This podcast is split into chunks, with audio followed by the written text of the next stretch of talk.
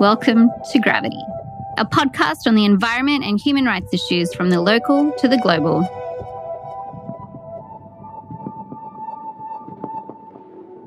Above the hills between Los Angeles and Ventura counties, decades of nuclear experimental work and rocket testing at Rocketdyne, now known as Santa Susana Field Lab, has led to radioactive, chemical, and heavy metal contamination and presents a grave hazard to neighbouring communities, which are now only two miles from this site. The construction and operation of the site and the refusal of Boeing, the Department of Energy, and NASA, the responsible parties, to clean it up is unconscionable and idiotic. The 10 nuclear facilities on site had no containment structures. When a partial meltdown occurred in July 59, they continued to operate their reactor for over two weeks. It was one of the world's worst nuclear accidents, with readings off scale and estimated to be 240 times greater than the radioactivity released from Three Mile Island. Reactor accidents occurred in 64 and 69, and rocket testing released TCE and other toxins into the air. Toxic waste disposal included open burn pits and exploding waste barrels. This recklessness continues Last year, the DOE blew up buildings on site with no precautions, sending toxins into the air.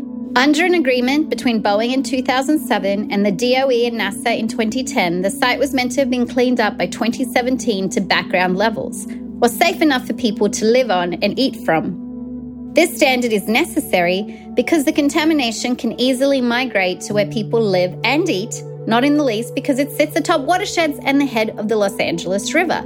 It's also in a fire zone. The 2018 Woolsey fire started at the site in part because proper fire precautions were not taken, another unconscionable and idiotic move, and dumped radioactive dust and ash across LA.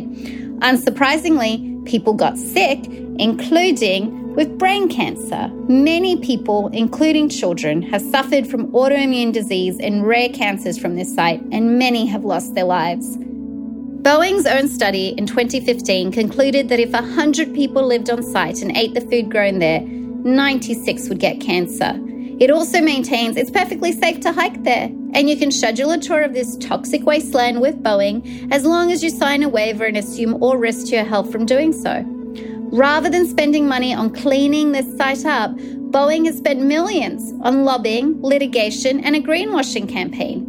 In 2007, California enacted a law, SB 990, that required the site to be cleaned up to background levels in accordance with the consent agreements. Boeing sued California, claiming the law was unconstitutional. One of its arguments was that it violated Boeing's 14th Amendment rights, as other sites in California were worse, and because the local communities had petitioned their government, as is their First Amendment right to do so, because they no longer wanted to see their loved ones suffer from cancer or lose them to it. Meanwhile, Boeing spends millions on lobbying. Its lobbyists included people formerly in high office of the Cal EPA, the governor's staff, the LA Regional Water Board, and the Department of Toxic Substances Control. If we are to have our regulators regulate the companies per their mandate, we need to restrict the movement of the revolving door between our government agencies and the companies they oversee, or we will see this same sordid story play out again and again. The Stygian situation at Santa Susana is a case study in regulatory capture. This year, the DTSC signed an in camera settlement agreeing to Boeing's terms that the site does not have to be cleaned up to background levels. Boeing wants the site to be limited to a conservation zone because that would mean less human exposure hours and therefore less of a cleanup. This is unfortunately a tactic used by many Superfund responsible parties, which save millions in cleanup costs, tout their supposed environmental values, and even get tax breaks, all for conserving toxicity. The DOE and NASA have also neglected to clean up their areas, and this story is just all too common. The United States is a wasteland of tens of thousands of toxic sites, mostly located around poor communities of colour and First Nation land. It's time for our governments to clean up their act and these toxic sites. We can never get back the people, can never get back the children who lost their lives because we failed to act. But if we act now, we can prevent other people losing their lives other children losing their childhoods, and other parents having to bury their children. To fail to do so is unconscionable and an abdication of government. I spoke with Dan Hirsch, president of the Committee to Bridge the Gap, Denise Duffield, the Associate Director of the LA chapter of Physicians for Social Responsibility, and Melissa Bumstead, who founded the Parents Against Santa Susana Field Lab on these Stygian issues. Welcome to Gravity, Dan, Denise, and Melissa. Dan, you are the co founder and president of the Committee to Bridge the Gap. May you please let our audience know about your organization's mission and its activities?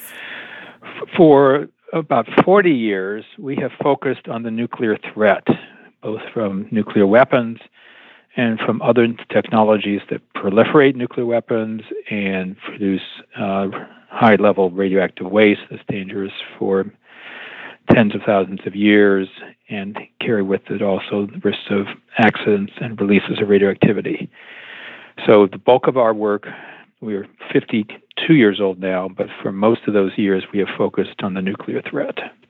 Dan, do you want to tell us about the history of the Santa Susana Field Lab? Because in um, 1979, uh, the Committee to Bridge the Gap disclosed that there was a partial nuclear meltdown in 1959 that apparently no one seemed to know about. So I was teaching at UCLA in 1979 and also working with the Committee to Bridge the Gap, with which I'm still associated. And a nuclear power accident occurred at the Three Mile Island reactor in Pennsylvania. Students working with me wanted to investigate whether there were any nuclear problems in the Los Angeles area. And so they relatively quickly uncovered documents showing that there had been a partial nuclear meltdown at a reactor um, on the Los Angeles Ventura County border uh, in 1959 that had been kept secret uh, until my students uncovered it. Um, it had no containment structure like a modern reactor. They were intentionally venting the radioactivity into the environment for weeks. And we then took that story to uh, NBC, uh, which ran it for a week. And that was the first that the public had learned that there had been a significant nuclear accident in the Los Angeles area which uh, the government did not disclose. In fact, I think at the time they uh, went on TV and said, "Oh, no one's to worry about anything. Nothing happened. Everything's all good. No one is harmed." Well, they were silent about the accident for five weeks.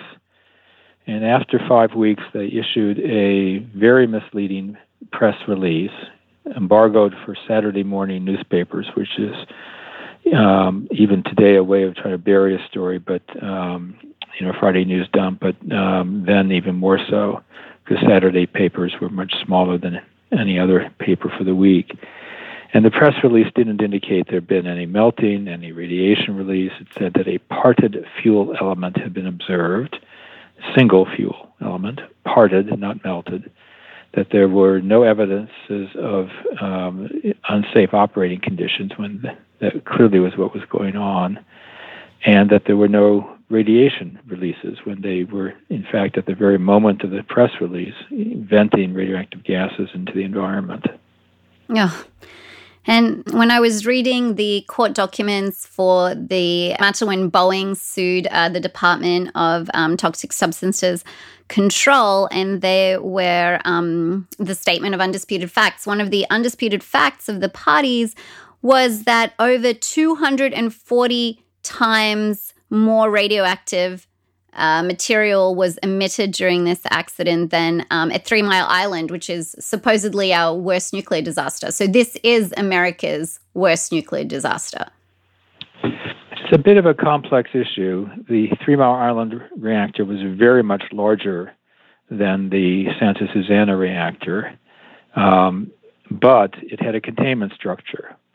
And that containment structure largely held during the accident. The official estimates of how much radioactive iodine, which is one of the most um, biologically active radioactive materials, that suggest that um, uh, the uh, SRE, the sodium reactor experiment at Santa Susana, uh, released up to 240 times more radioactive iodine than uh, did TMI. So it is a little bit of um, apples and oranges. It was a larger reactor in Pennsylvania, but it had a containment structure. So it's like what is more dangerous, a um, large truck whose brakes are working or a small uh, VW with no brakes? The SRE at Santa Susana had essentially no brakes, no containment structure and therefore they had to intentionally vent the radioactive gases into the atmosphere. Uh, so there's significant um, evidence that that accident was worse than the Three Mile Island accident, but the Three Mile Island reactor was much larger.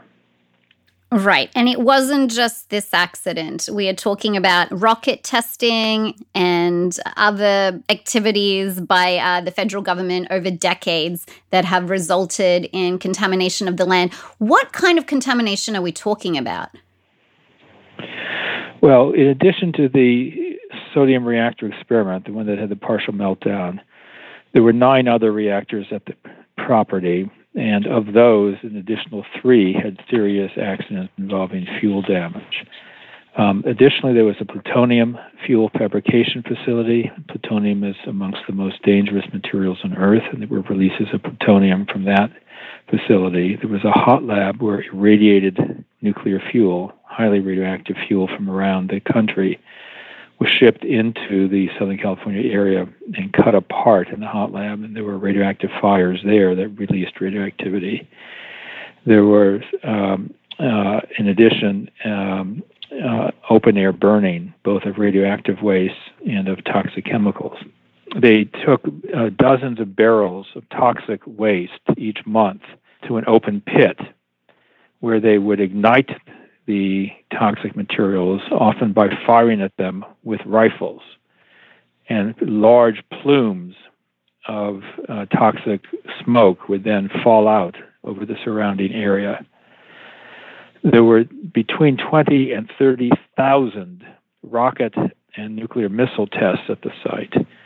And these produced large amounts of toxic chemical contamination as well.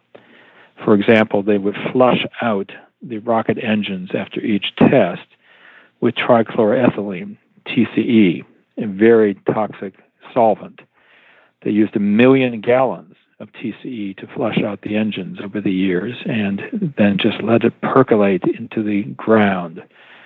So the estimates are there at about half a million gallons of TCE in the groundwater and in the soil, and we measure permissible concentrations in a few parts per billion. So there's volatile organics, semi-volatile organics, perchlorate, very toxic component of solid rocket fuels, heavy metals, um, PCBs, dioxins, in addition to the radioactive materials like strontium 90, cesium 137, uh, plutonium 239. It's a witch's brew of very, very dangerous materials. And Santa Susana um, originally was 30 miles from uh, a population from Ventura and Los Angeles counties, I believe, from the from the population there. But now some people live two miles away. There's over half a million people living 10 miles away, and nobody knew when they were coming in that they were living next to this toxic site. The site was supposed to be selected in the 1940s um, as an area that was remote, a field laboratory for work too dangerous to do in populated areas. But they actually cut corners even then. Um, it was ranked fifth out of sixth for meteorological safety because the winds would tend to carry the contamination to heavily populated areas. But they overrode that concern in part because um, the driving time to UCLA was shorter than for some of the other facilities that were being considered. And they wanted to make it convenient for people from UCLA nuclear engineering to get to the uh, field lab. But what is particularly true is that since the 1940s, the population in Southern California and therefore around the field lab has absolutely mushroomed. So there are now more than 700,000 people living within 10 miles.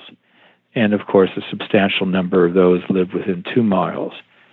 So uh, the contamination that is on that site doesn't stay on the site. It's up on a hill, and gravity does work.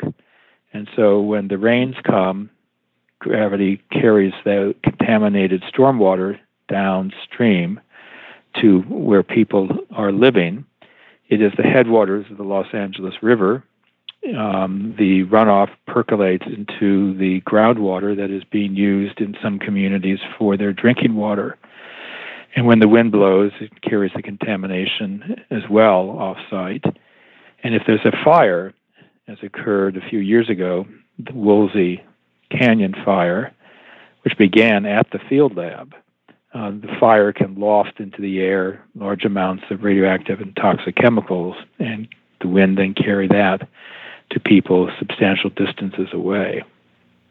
Mm. And it seems that even in the past couple of years, knowing the history of contaminants in the area, uh, the federal government and Boeing, I think, as well, just blew up some sites there with no safety measures, which seems a little crazy to me that they would do that, that they would blow up contaminated sites because wouldn't that just release all the contaminants into the air, which would then travel through the wind down to where people live? Or am I, I mean, I, I don't have a science background, but it just seems like common sense to me.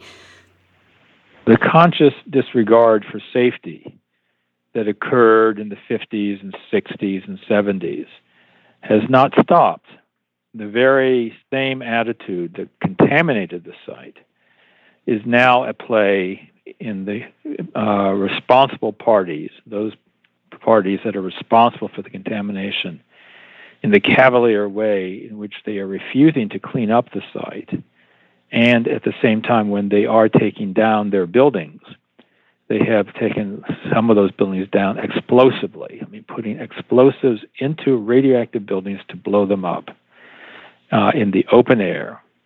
Um, it is just uh, an extraordinary lack of conscience, um, as though the environment doesn't exist and people living nearby don't exist and it was almost as though they were thumbing their nose at people who are concerned about safety. You're concerned about safety, they say? Well, fine.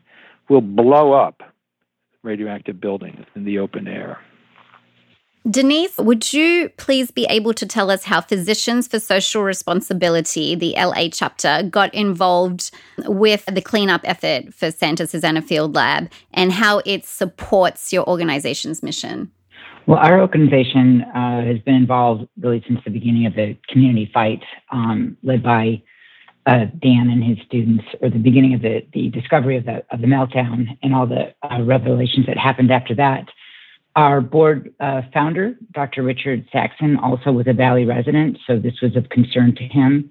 Um, we joined with other uh, with the uh, other community members and other organizations under the Rocketdyne Cleanup Coalition um, in the late 80s, um, which was initially meant to just to to shut down the um, uh, to stop the hot lab from being relicensed, and was successful in doing so. And then set about other um, missions in terms of the health studies, um, but the cleanup is the one thing that has evaded us all since. And our mission, of course, is to protect public health from environmental and nuclear threats. So Santa Susana falls squarely within that mission. Um, we like to pair health professionals, sort of the authoritative, credible voice of health professionals, with the voice of real life impacted frontline community members. And that combination of, of, of medical um, information um, and real lived experiences can be very powerful. Um, many times, community members will come forth, as Melissa have, noticing cancers in their family, more cancers than they think are usual. In this case, you know, really rare cancers all affecting children. Um, and they go and talk to agencies and public officials, and people will sometimes dismiss them. But when a health professional stands next to them, as Dr. Richard Saxon did, as Dr. Robert Dodge does, our new board president, Dr. Jimmy Hara, and says, hey, um, these contaminants on this site are capable of causing the very kinds of cancers that we're seeing now in, in the community, it makes a difference. It really does. And so um, it's you know squarely within our organization's mission and um, a fight that we will will continue with um, as long as it goes. Yeah, we need to keep fighting, and it seems that we have to keep fighting because uh, even though the cleanup was meant to have been completed by 2017, it seems to have hardly started. Melissa, you call yourself an accidental activist, and Santa Susana is not only a fight for your community, but also for your family. Can you tell us how you found out about the Santa Susana Field Lab and how you got involved in the cleanup? I'd be happy to. Um, I I grew up in Ventura County, about five miles or less from the Santa Susana Field Lab, and uh, both of my parents are grew up in the valley and in Simi Valley, and even though my my mom ended up having a brain tumor at 40, nobody you know ever said anything about the Santa Susana Field Lab. And then when I was 17, I had a really rare autoimmune disease. Um, they ended up taking out my spleen, and I'm I'm not making this up. I had three spleens. They said they've never seen anything like that before, um, and nobody ever said, "I wonder you know, I wonder if it has anything to do with the radiation at the Santa Susana Field Lab, you know, like a real life, real life mutant spleen. Um, it wasn't until I got married and um, started a family, and my husband and I moved on the other side, on the Los Angeles side of the mountain. Um, when my daughter was four, she started bruising all over, and she was a very active little girl. So the doctor wasn't worried. Um, but you know, my my mother's instinct just didn't feel right. And she, her bruises started to become horrific, like, like car crash level bruises on her body. And so I brought her back and found out um, that not only did she have leukemia, she had an incredibly rare type of leukemia. And um, thankfully, because of Children's Hospital Los Angeles, they got her on a clinical trial. They saved her life. Um, my husband and I and my son, you know, are obviously so grateful uh, but it was through living at the hospital. We spent an, a huge amount of time actually living at the hospital because her chemotherapy was so intense that um, she often had to live there, you know, weeks at a time. Um, we just naturally started to meet other parents. And I would just, you know, like in the, they have a children's playroom on the cancer floor and be like, oh, where are you guys from? And I remember the first family we met, they're like, oh, we live by El Camino High School. And I was like, oh, that's our local high school. That's strange. You know, pediatric cancer is rare. And then we met um, a, a, lady who said she recognized us from the park, and I was like, that's impossible because childhood cancer is rare. You're not you're not supposed to. You, you can't that you're wrong. You know, I, I pretty much told her that at the hospital. And um, I went back to the photos that I had taken that day at the park that she had mentioned, and she and her daughter were in the background of all of them her daughter hadn't been diagnosed with cancer yet. And her daughter Bailey and my daughter Grace ended up becoming close friends, even though they had a two year age gap, two years old and four years old. They were both just very sparkly little girls. They loved tutus. They were very bossy. Um, they were just wonderful together. And, and Bailey ended up dying um, 18 months after she was diagnosed. Then we met Lauren Hammersley and we met um, her daughter Hazel and I just I remember the the thing that started to eat in the back of my brain was when I asked Lauren, "Oh yeah, where you know where are you guys from?" And she said, "Simi Valley. I bet that's only five miles away from you as the crow flies." And and that started to concern me because pediatric cancer is so rare that not only do they not get funding for that type of cancer for pediatric cancers in general because it's just considered too rare, um, there's only 15,000 new cases in America each year out of 72 million children. So even though Children's Hospital is a very busy hospital, it just seems strange that we kept meeting people. You know, we started meeting kids. Oh yeah, just one block over, one block behind us, one block down on our same avenue, and um, that that started to feel frightening. So we started mapping ourselves on Google Maps and realized we all lived in a big circle. And we couldn't tell you know it was just the mountains in the middle and we were really kind of confused by that and and that was actually the first time my whole life that i had ever learned about the santa susana field lab That is a truly tragic story. It is, and and I don't. I tell it so many times I forget that there's tears involved. You know what I mean? Like sometimes I feel like I'm telling someone else's story, and so I I appreciate your sensitivity and your tears because sometimes I I just get jaded. I I say it so many times that I'm afraid, you know, I'm afraid to have the feelings with it. So I'm I just want to say thank you for for showing the appropriate emotion because Bailey was really special. Hazel died. Hazel was really special. Um, we we Gracie Gracie buried three of her friends, close friends, not not just people we knew. We know we know about 14 children who died at the hospital who live in our community that that I recognized from the hallways. But three of them were close friends to Grace, and and sometimes sometimes I just can't let that devastation in because it's too painful. But it is the right emotion.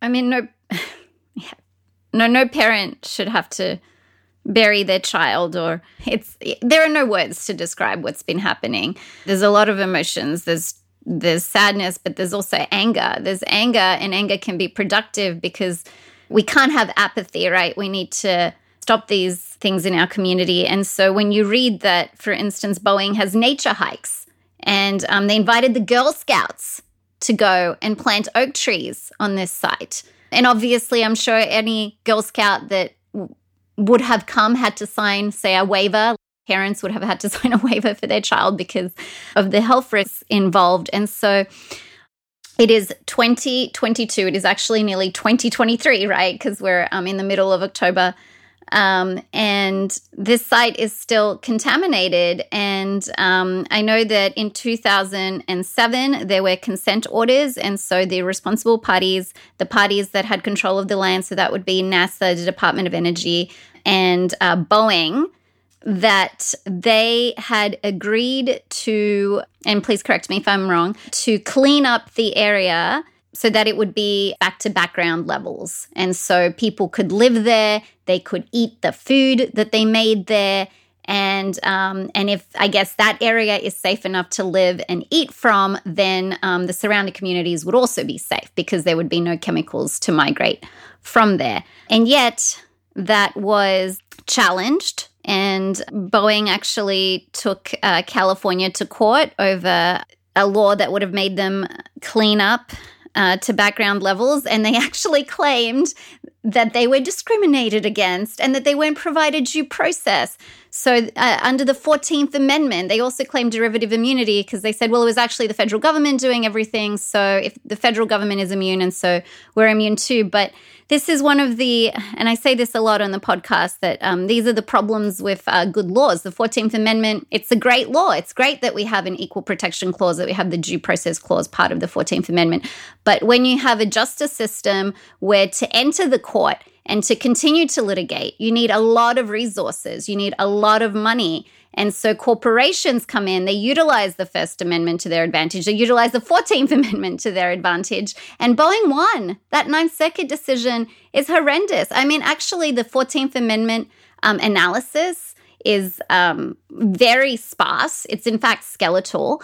Um, and I am still trying to understand how uh, when there's a rational reason for saying that um, this area has to be cleaned up um, to protect human health and animal health and just the environment generally, right? That, and it's the only site in California that has had a partial meltdown. That seems a rational reason to me to provide disparate treatment. So I, I just remain astounded that Boeing won that case. And uh, I, I, just remain astounded that California has not done enough. Um, can you please elaborate what happened um, with the 2007 consent orders and why we're nowhere closer to the cleanup? Well, let me first respond though about the lawsuit. So the lawsuit had to do with a law passed by the state legislature and signed by the governor called SB 990 and it required the cleanup of the Santa Susana facility to the most protective EPA standard. Um, and that would be a standard for unrestricted residential release or agricultural use. In fact, the field lab, before it became a field lab, was a farm. There are um, agricultural uses and residential uses all around it. So that law would have survived just fine. It was uh, had no real problems with it. Boeing sued, um, as is their way. Um, they just uh, will try to obstruct any uh, requirement that they meet their obligations to protect the neighboring population. But the suit had very little chance of success for some of the reasons that you've identified. Um, and Boeing is uh, two faced, um, for example. In the lawsuit, it claimed that every bit of the contamination was done pursuant to work for the government, and so it was some um, federal activity. Um, they now are claiming for the in a separate lawsuit that the buildings they have that are contaminated are purely Boeing buildings, and therefore not subject to the agreement the federal government signed about the disposal of waste from those buildings having to go to licensed radioactive waste disposal sites. But the reason that that lawsuit was lost is something that has almost never been told. And that is within a few weeks of Jerry Brown becoming governor the second time around, um, uh, Boeing had some lobbyists who had been former key aides to Brown when he was governor the first time. And within a few weeks of being sworn in, the Brown administration signed uh, very quietly a stipulation with Boeing in which the state agreed to not dispute any purported material fact that Boeing might subsequently, sometime in the future, put forward before the court in a motion for what's called summary judgment, in which you resolve the issue solely on the basis of the law and you assert that there are no disputes regarding any material fact. The state, without seeing any of the facts that Boeing might claim, gave up the right to dispute any of them. It is like two boxers who are going to be in a boxing match um, a few weeks before the match meeting, and one of them agreeing that they that, that boxer will not defend himself and will not punch back. Every lawyer that I have shown this stipulation to has said has said that they've never seen such a deal. It's basically throwing the case. And when I showed the stipulation to the secretary of the California Environmental Protection Agency, her general counsel, the uh, deputy secretary, the uh, acting director of the Toxics Agency, all of them holdovers from the prior administration, they turned white. They um, were sh- absolutely shocked because they were technically the client. And this had been done behind their backs without their knowledge or approval. So that case, which um, is on the books and does a great deal of damage, uh, was not uh, really resolved based on um, the facts of the case, but on the Brown administration agreeing to not defend itself, not defend that law, and not dispute any asserted fact that Boeing might put forward.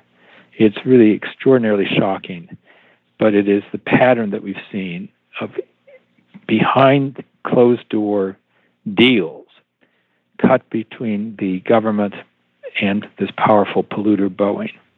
Yeah, and, and you're absolutely right that um, there is a lot of um, face going on here with Boeing. And on the one hand, they argue, hey, the area is safe. On the other hand, they argue, we can't possibly clean it up.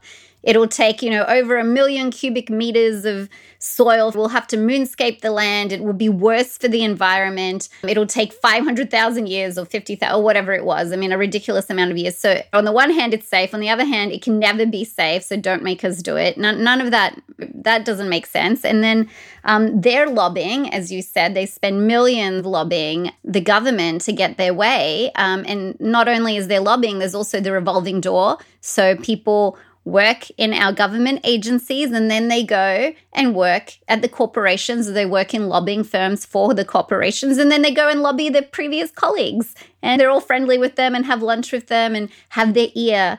And uh, one thing that Boeing argued in that case uh, was that it was a political decision against Boeing because the community got involved. Oh, how dare the community get involved in this public process?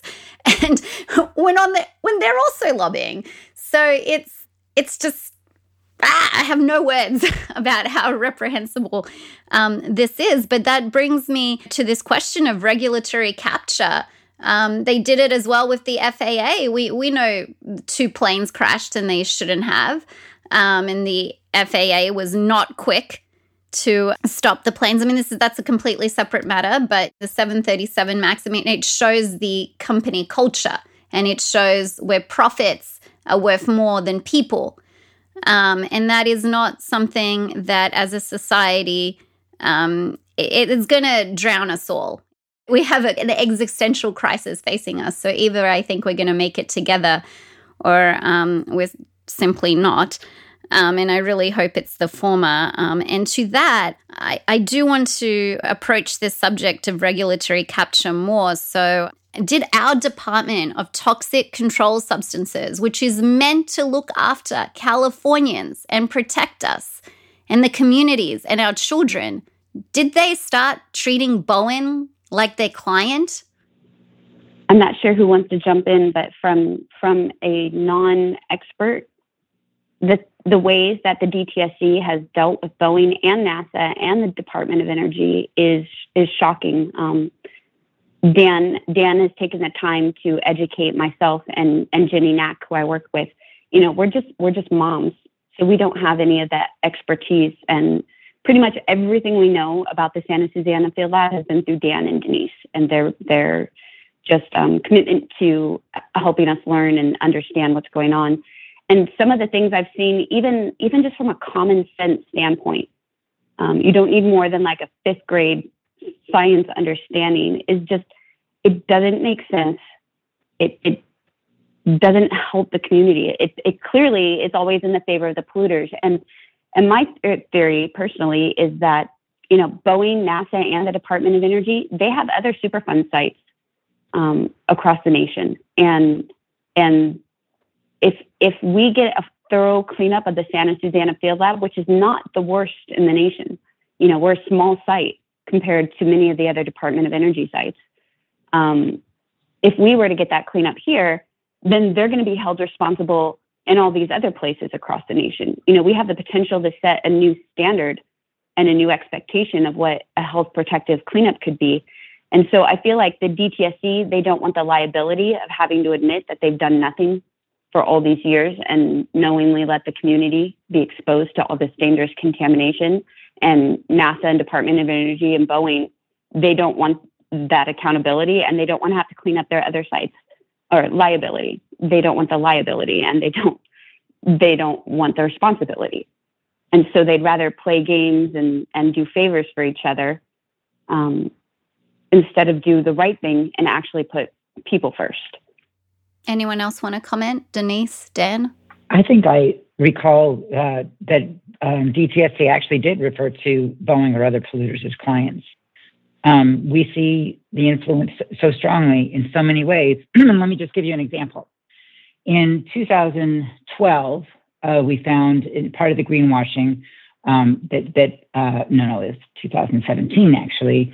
Um, Boeing put out a website, pr- produced a website called Protect Santa Susana. And this website was meant to get the public to submit public comments to DTSC, uh, urging the weakest possible cleanup standard. This is for the first round on the, the draft program uh, environmental impact report. And so that's not something you see corporations do. To have a website soliciting comments, that's something NGOs do often, but not not a corporation. And and the, the green one, it was it was sickening. It was you know, it didn't mention the contamination or cancers. It talked all about the wildlife and a bright future. It was green lighting and gaslighting at its best. And so we created a website called Protect Santa Susana from Boeing to sort of you know, counter all those claims. It's an example of, of, of how um, uh, just the t- kind of tactics that Boeing uses. Well, fast forward to a couple months ago, and um, Melissa and Jenny and other activists started seeing ads on their social media accounts, on Pandora, on everywhere saying, cleanup can't wait. Go to cleanupssfl.com. And you click that, and it takes you to DTSC's website with a bunch of lies about the settlement agreement. And it it you know um, was shocking to us that that this agency is uh, first of all cleanup can't wait. Who's delaying it? They are. Um, second of all, that the tactics are just outrageous.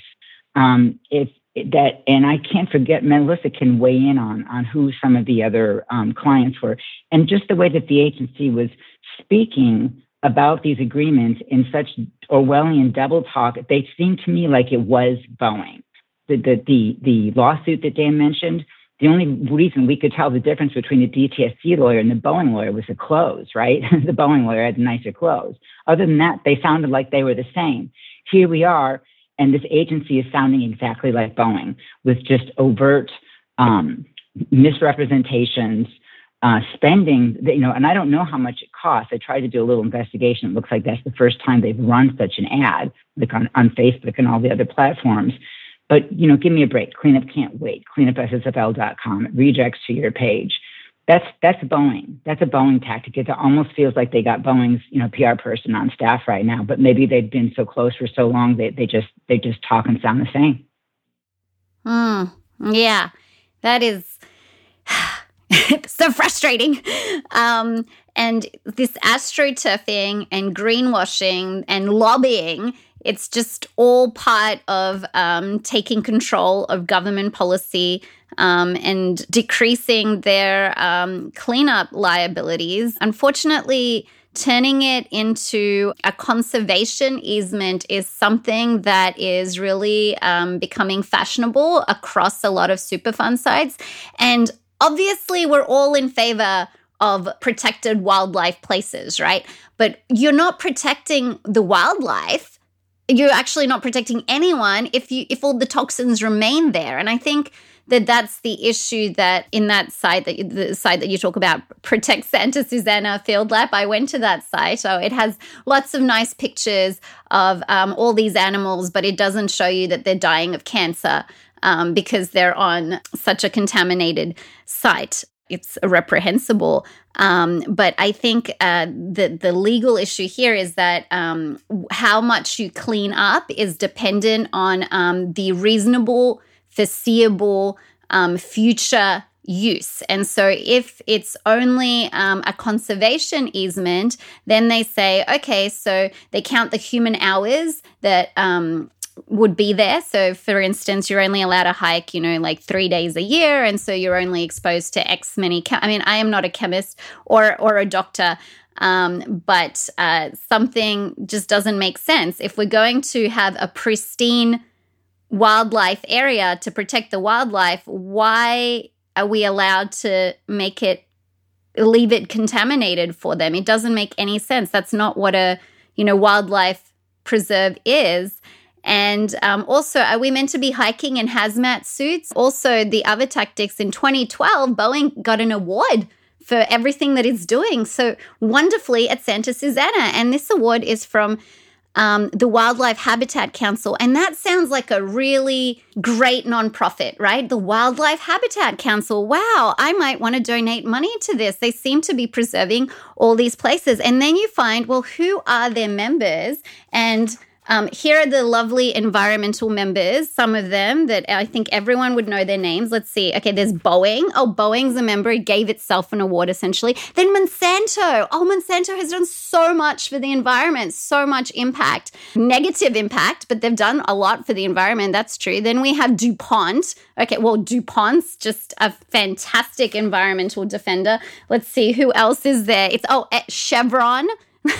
ExxonMobil. I mean, it's it's I I am out of words. You know, the whole point of this podcast is to speak, and yet when you see things like this, the Orwellian Wildlife Habitat Council giving itself awards, I I I mean, how do they come up with this stuff?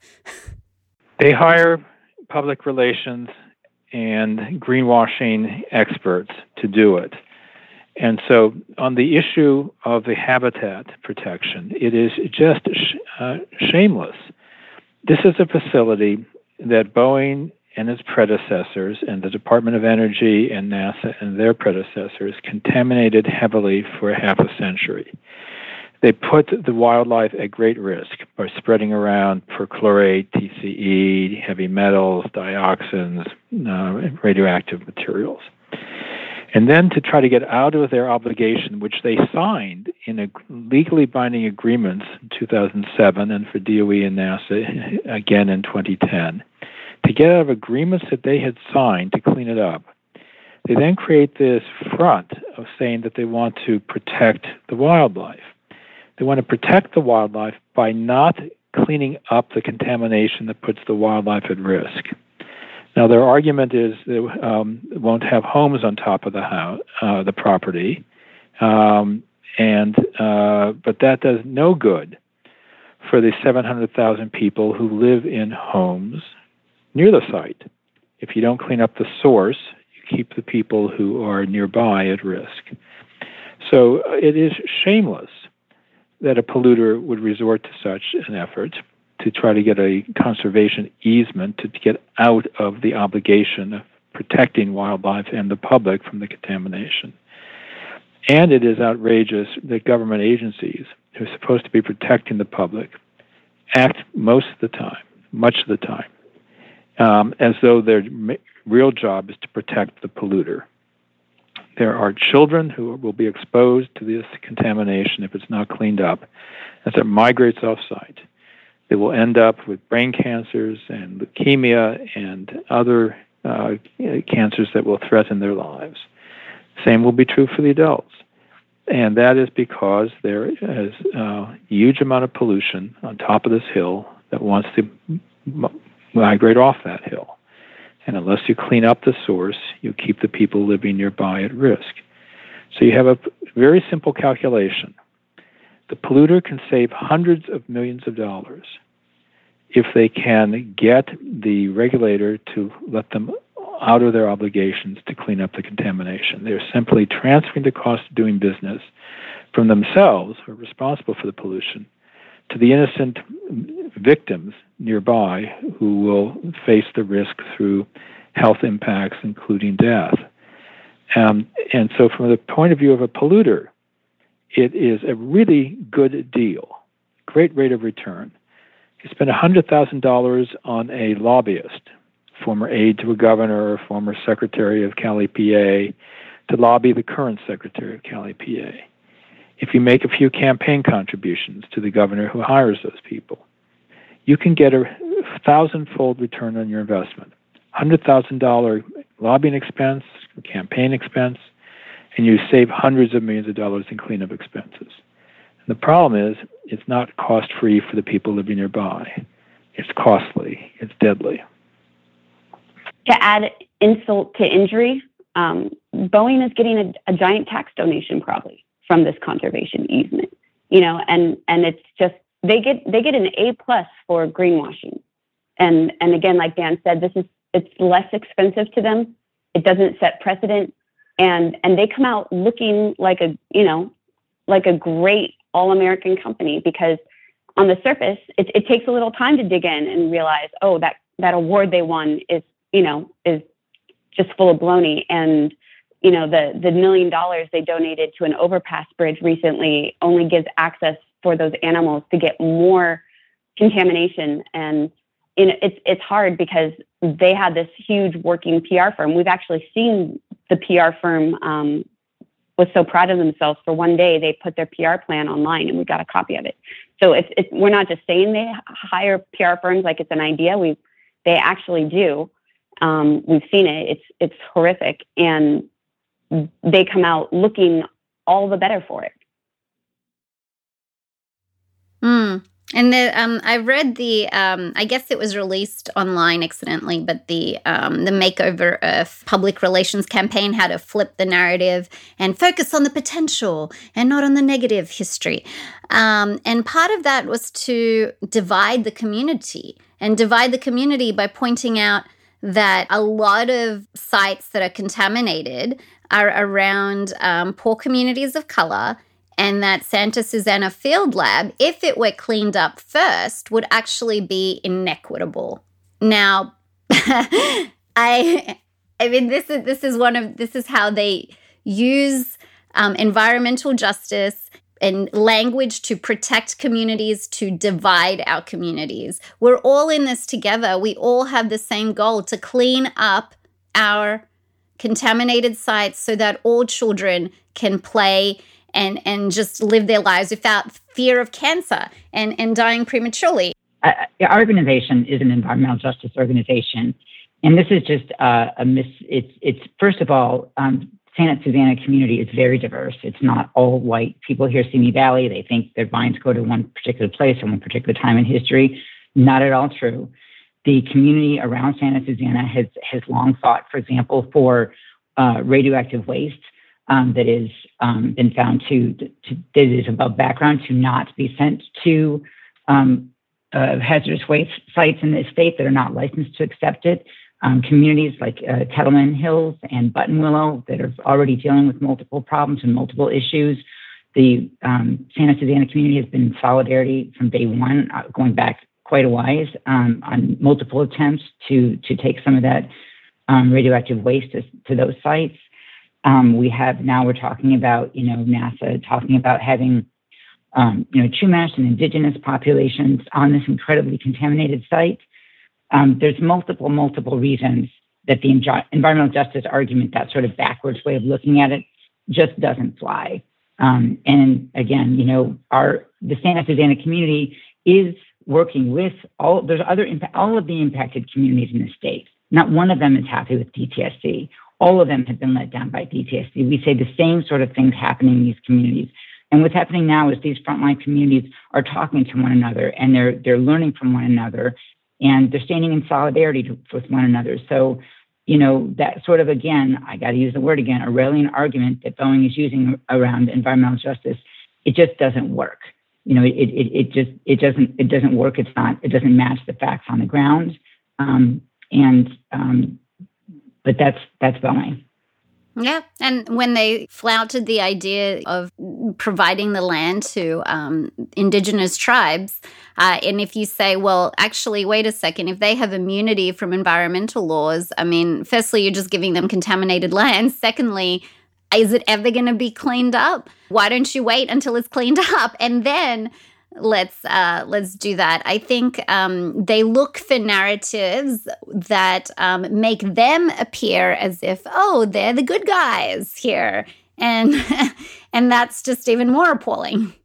Yeah, let me tell you one other little anecdote about um, environmental justice. We had um, at one point there was uh, a trailer bill that would had some language that would have shown up the cleanup, and an email went out to environmental justice groups um, with a, a, Latino surname saying uh, to oppose it, that this would mean that the same sort of argument, uh, cleaner site um, for, for, for, a non-EJ community, basically trying to twist it around. And, and because we do work, we, we are an environmental justice organization and we do have relationships with all of these groups, we caught wind of it.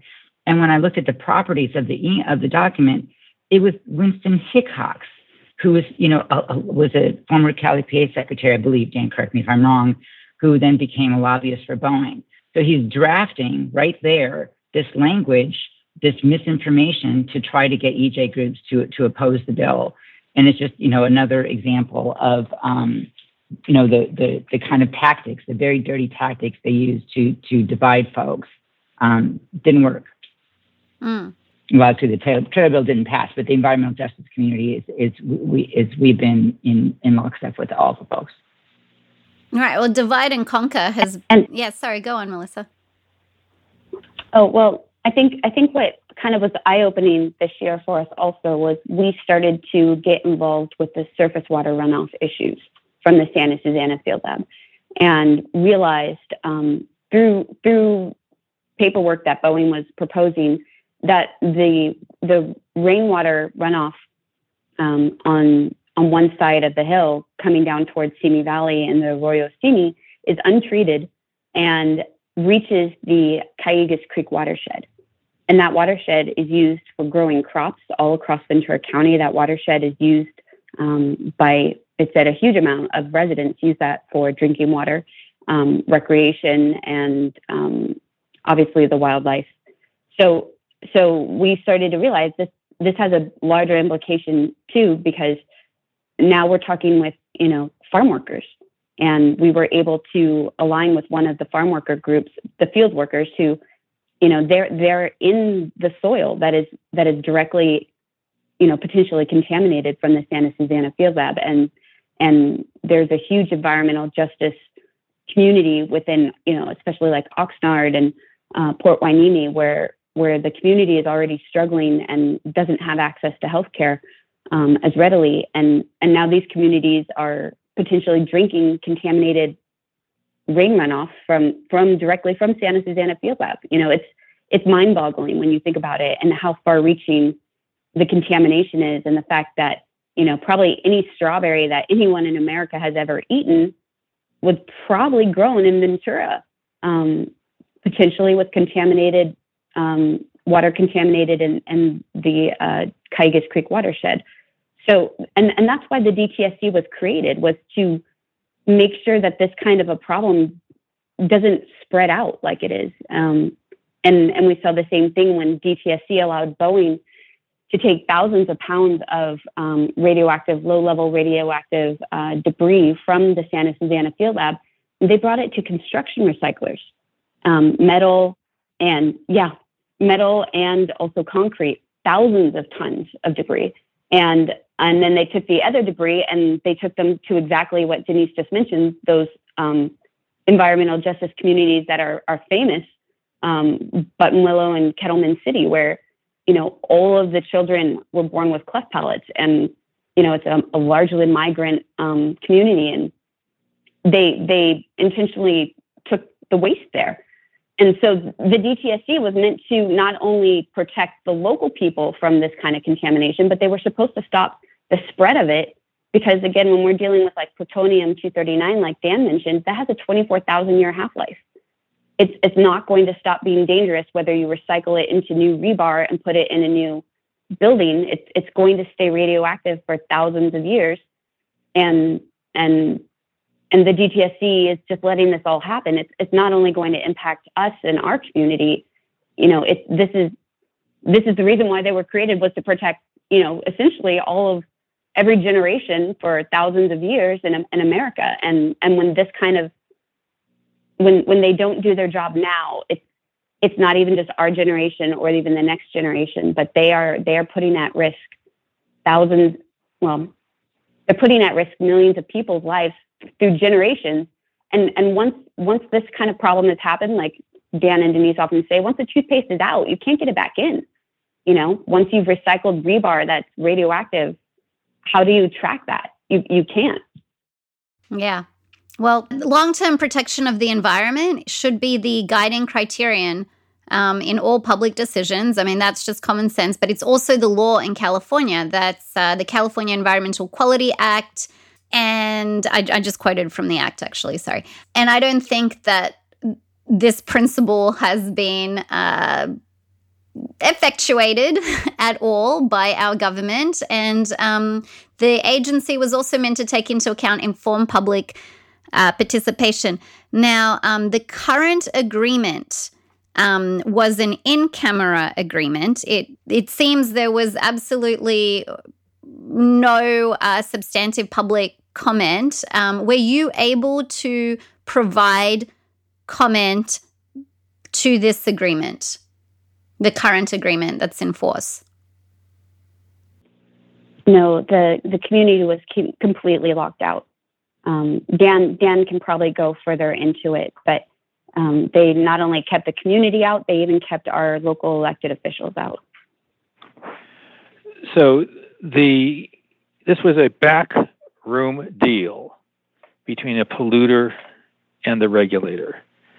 The then Secretary of the California Environmental Protection Agency, Jared Blumenfeld, um, on video um, uh, in a public meeting uh, in February of 2020, repeatedly promised that there would be no negotiations with Boeing.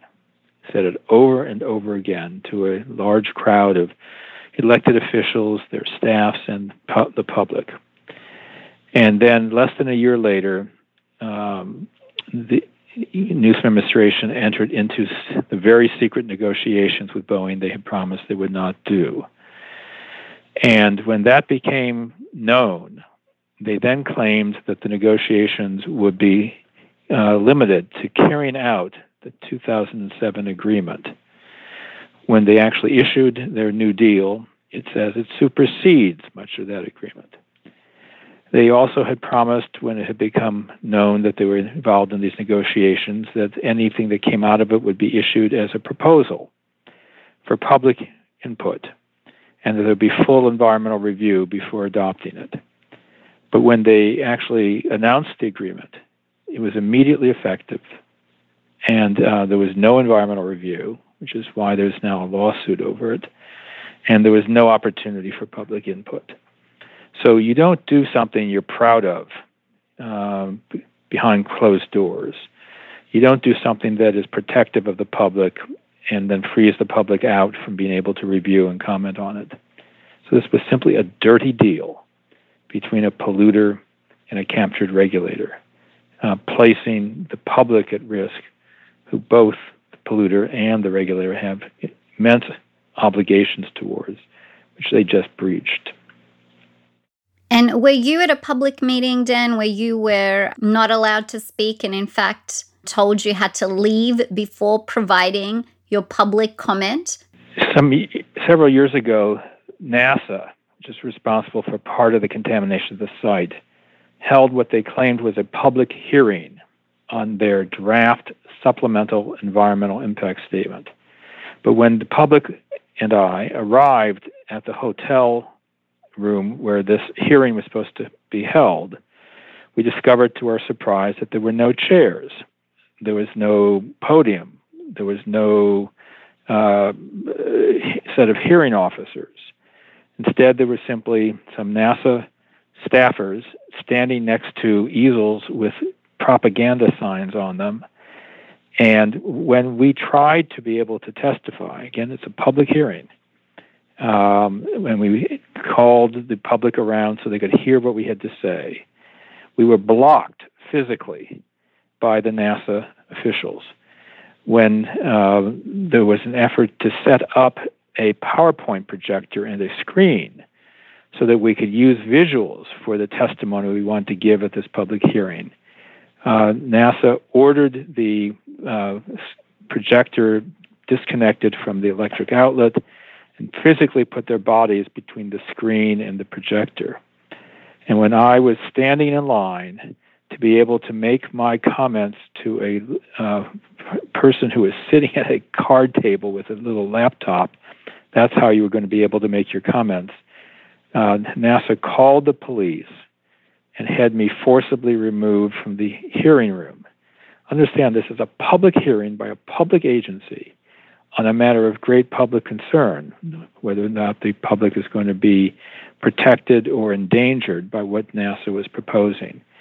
And the entire reason that they did this is because what they were proposing was to breach the agreement they had signed and to leave something like 95% of the contaminated soil cleaned up when they promised to clean up all of it.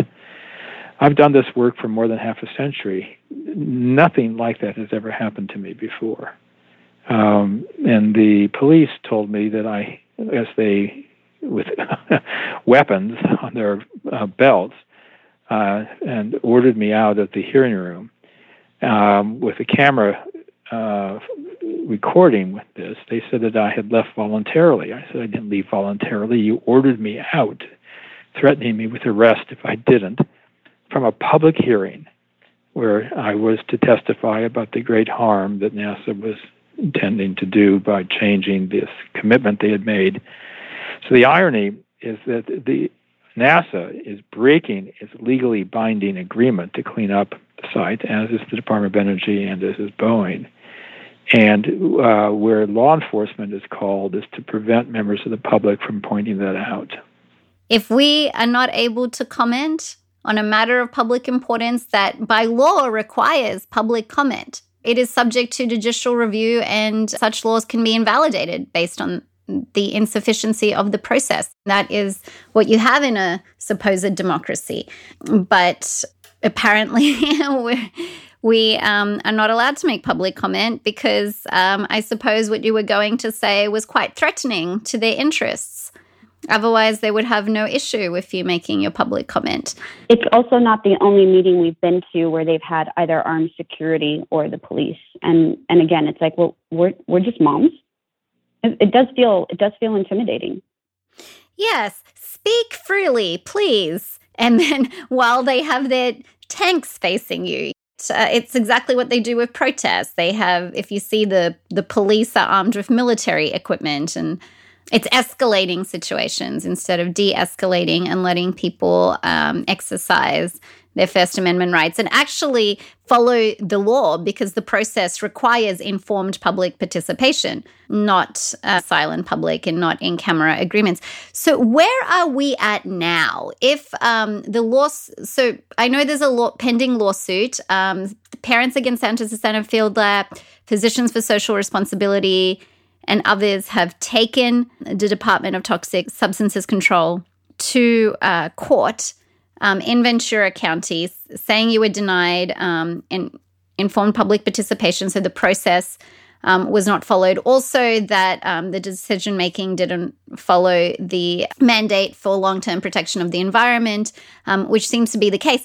But where are we now outside of the lawsuit? What is NASA, Department of Energy, and Boeing? What are they saying they're going to do now after all these years of not having cleaned up um, the contaminated site? The situation that we're in now is that agreements were signed in 2007 that required the full cleanup of the site by 2017. Follow on agreements were entered into in 2010 that refined those requirements for the Department of Energy and NASA, still requiring a full cleanup and still requiring it to be done by 2017. We're now uh, five years beyond that deadline, and the promised cleanup not only hasn't been completed, it hasn't started.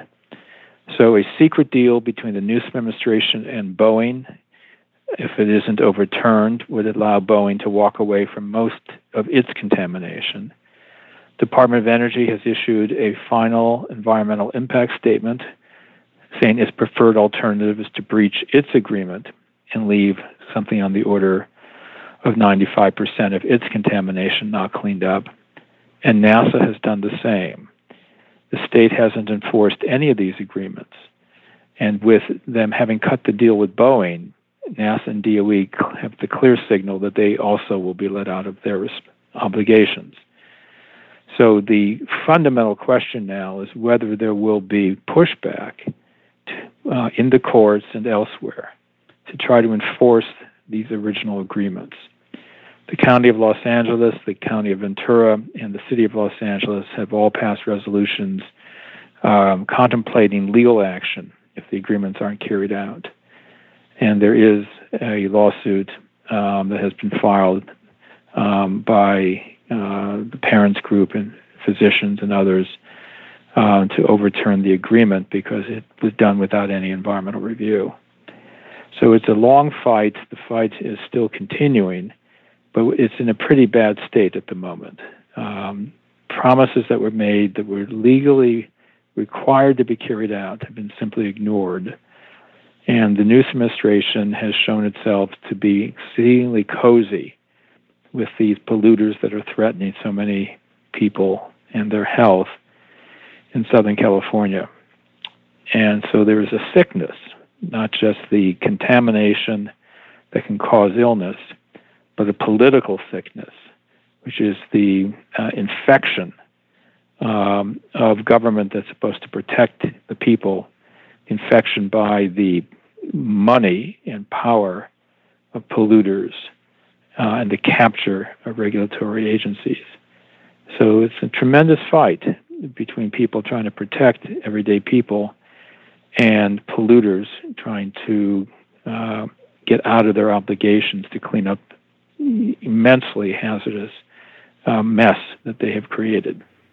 There are 1,329 Superfund sites on the national priorities list. But there are many, many more sites, just like Santa Susana, that are toxic, causing illness and cancer to local communities and that aren't on the NPL. How does the federal government decide what goes on the national priorities list? And why are there so many sites that are toxic, like Santa Susana, that aren't on the national priorities list? So um, much of it is kind of hand waving. Uh, the Hunters Point Naval Shipyard in the San Francisco Bay Area is a Superfund site. Treasure Island, which also has radioactive contamination from the uh, nuclear navy, um, a few miles away, is not. Um, Santa Susana is kind of a strange case because at that point, the state of California was doing a better job of cleaning up contaminated sites or wanted to for Santa Susana than was the US EPA. And so the state declined to agree to have Santa Susana on the federal Superfund list because it was on the state Superfund, and EPA had threatened that if it did get put on the federal list, they would clean it up to a weaker standard. So much of this is haphazard. The bottom line is that there are tens of thousands of contaminated sites in the country. And whether they're on the Superfund list or not, very few of them are getting cleaned up effectively. Maybe I misunderstood you. You said there are tens of thousands of toxic sites across the United States? Yes. So there is a law called CERCLA, which is the Superfund law, and then there's a law called RCRA, the Resource Conservation and Recovery Act. And large numbers of toxic sites are being regulated under RCRA rather than under Superfund. And um, that doesn't mean they're being regulated any better or any worse. There are many Superfund sites that are being cleaned up very poorly, but there are tens of thousands of contaminated sites around the country. And this is just the way we as a nation and many other nations as well have handled things, which is that we've been very, very lax in preventing pollution and then very lax in cleaning it up.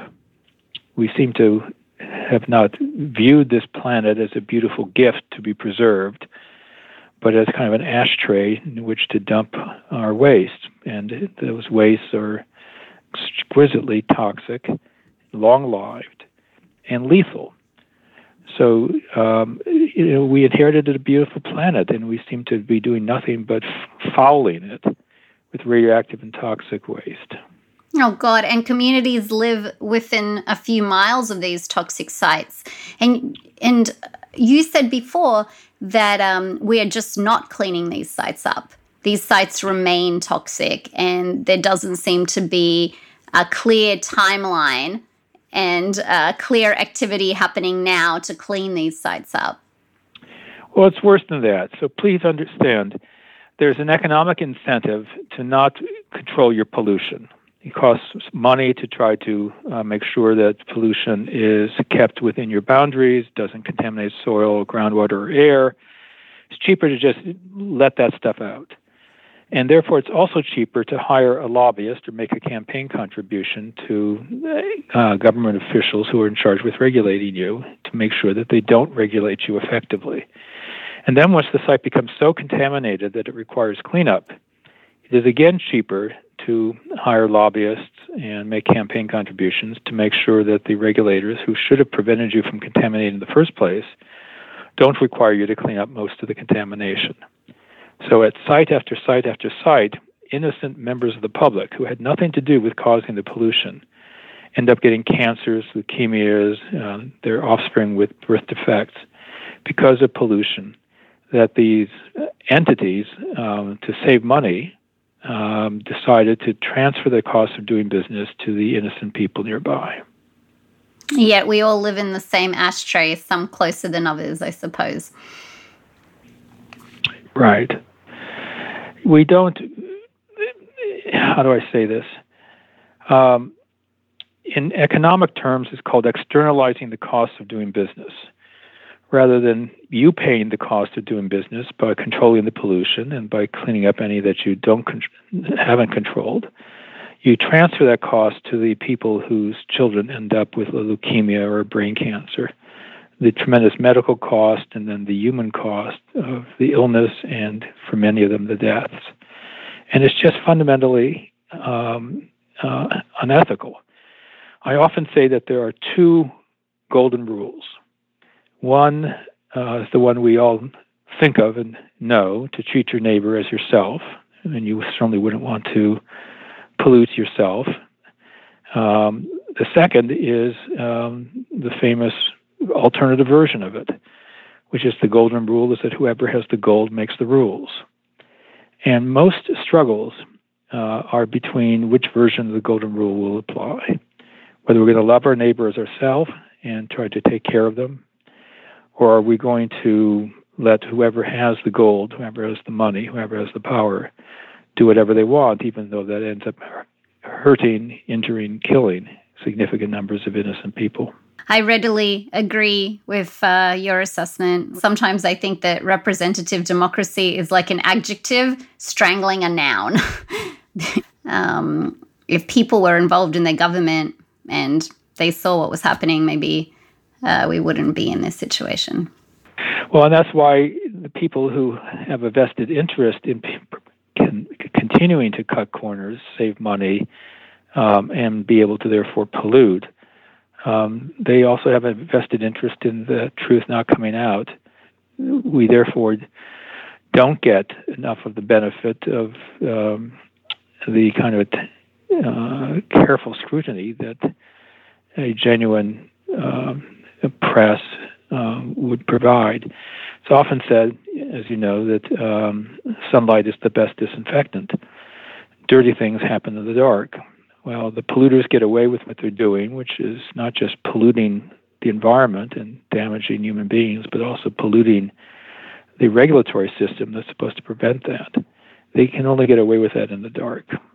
Right. And this is why we need to uh, speak to everybody and enlighten them about the issues. The job of the government is to govern, the job of a regulatory agency is to regulate, not to um, help corporate interests. Uh, unfortunately, if we continue to have the ability of people to leave these positions of power and immediately go and lobby for the very same corporations or even become CEOs of these corporations that they were meant to regulate and then then go back into government. This revolving door is, such a pernicious problem in our democracy.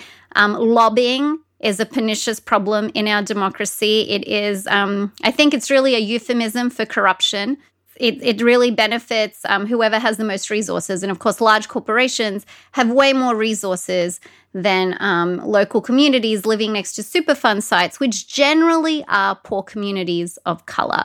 So there's a massive problem of environmental and economic and, and racial justice.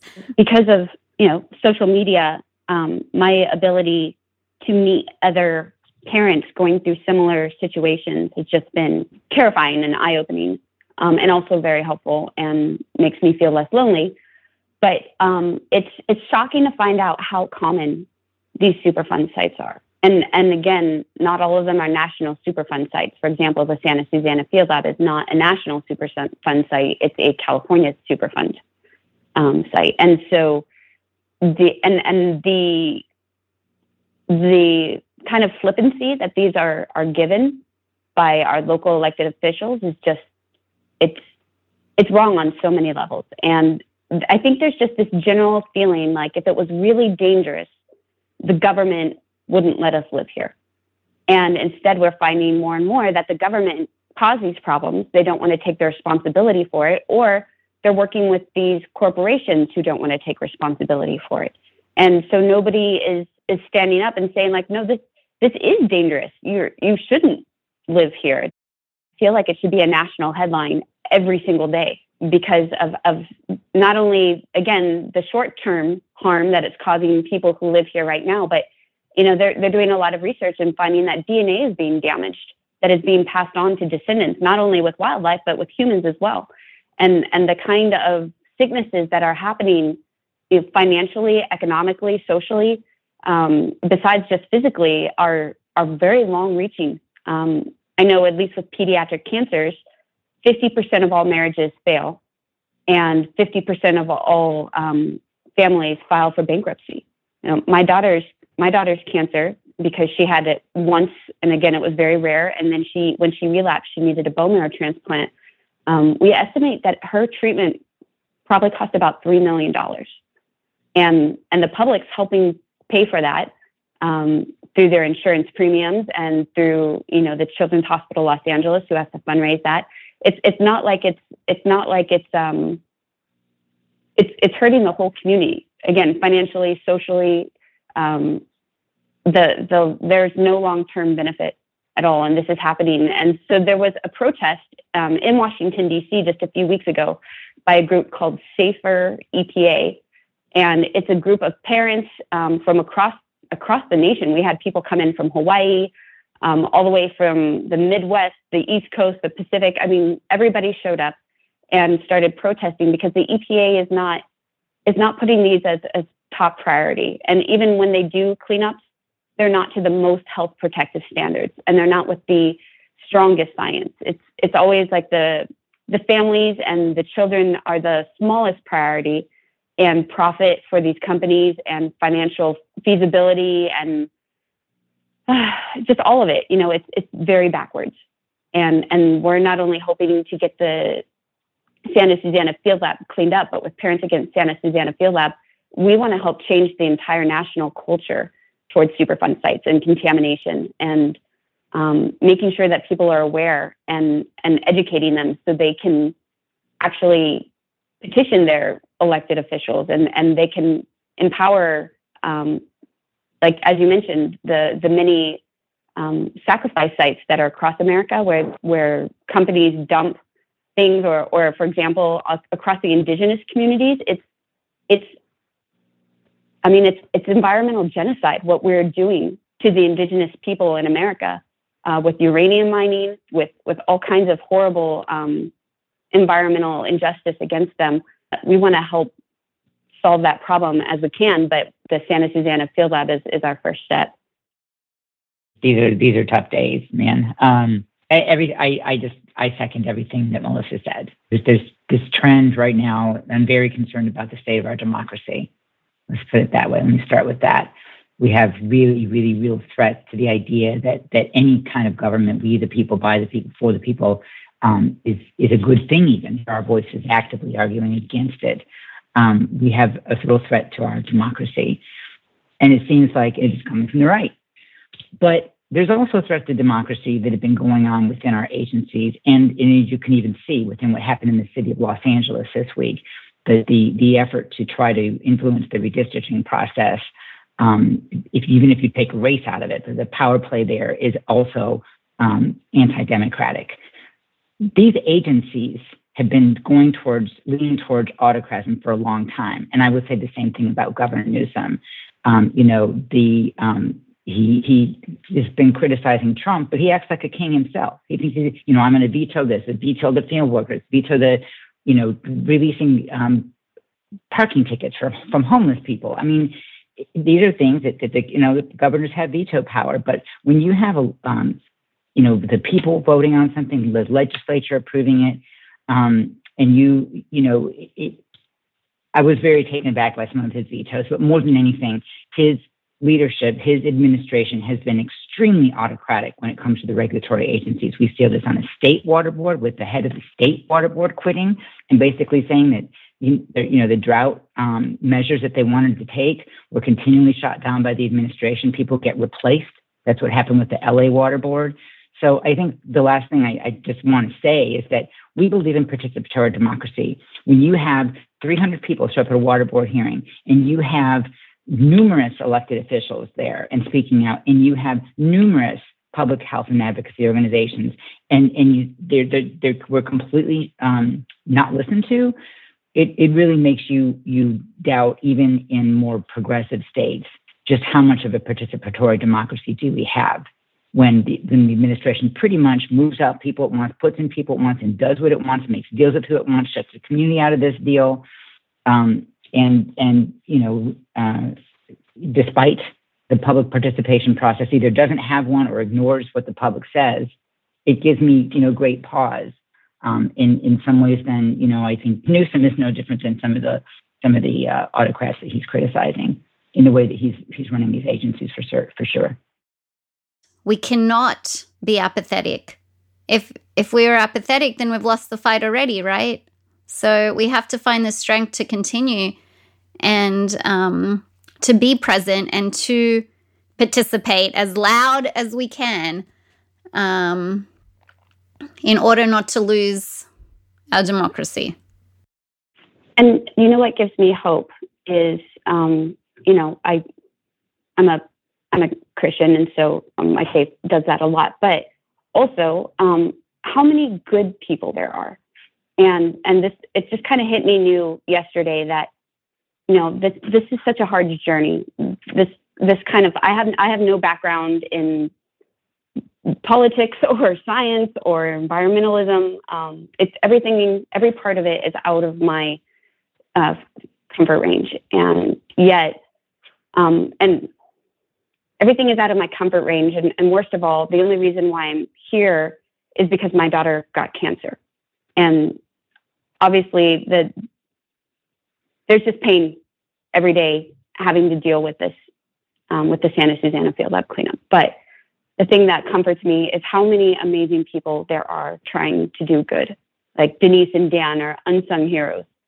Um, Mr. Rogers said that whenever there's whenever there's tragedy or disaster, you know, look for the helpers, and and so many good people are around and are trying and are helping. And when I speak to people in the younger generations and college students, they really want to see change and they're willing to I think that's a difference. They're willing to even sacrifice for it with finances and and career goals, and you know, there's just a lot of sincerity there um, that I really admire, and that's that's the good thing going forward, and and why I think there is still hope for our country. We bring the hope, right, and then we share it, and we can um, strengthen it. Now, just my last question is Is there anything that we haven't discussed that you really want to um, talk about. I know we've gone over time and I really appreciate your uh, extended time here. But um, if there's anything that I've missed that you want to discuss. Well, we have a change.org petition. Um, that's a really easy way for people to get involved and show, you know, their their support for what we're doing. Um, there's a fantastic documentary called In the Dark of the Valley. Uh, it's currently streaming on Peacock TV, and that has just um, does a great job of kind of showing what's going on and the people involved. And that was and nominated for an Emmy um, recently. And then um, finally, you know, if, if people would like to donate, we are fundraising for the cleanup and for the lawsuit that we're currently in right now. Um, I hope that's okay to pitch, but you know, we, we're we're a grassroots group and we're we're trying to do our best to take on a giant, and it's difficult. It's it's um, it's a lot of work and a lot of resources that that our group doesn't currently have. Yep, I will link to um, the Change.org petition and to your website. Oh, thank you. Fantastic. Thank you very much for your insight and your time today to discuss this pernicious issue. It was uh, very instructive. Thank you so much. This has been a, a really great conversation, very comprehensive. Thank you. Thank you. Thank you for having us. I hope you have found this podcast insightful and will join us next time as we explore more issues affecting our environment and human rights at home and around the world. For more materials on this issue, please go to our website, thegravity.fm.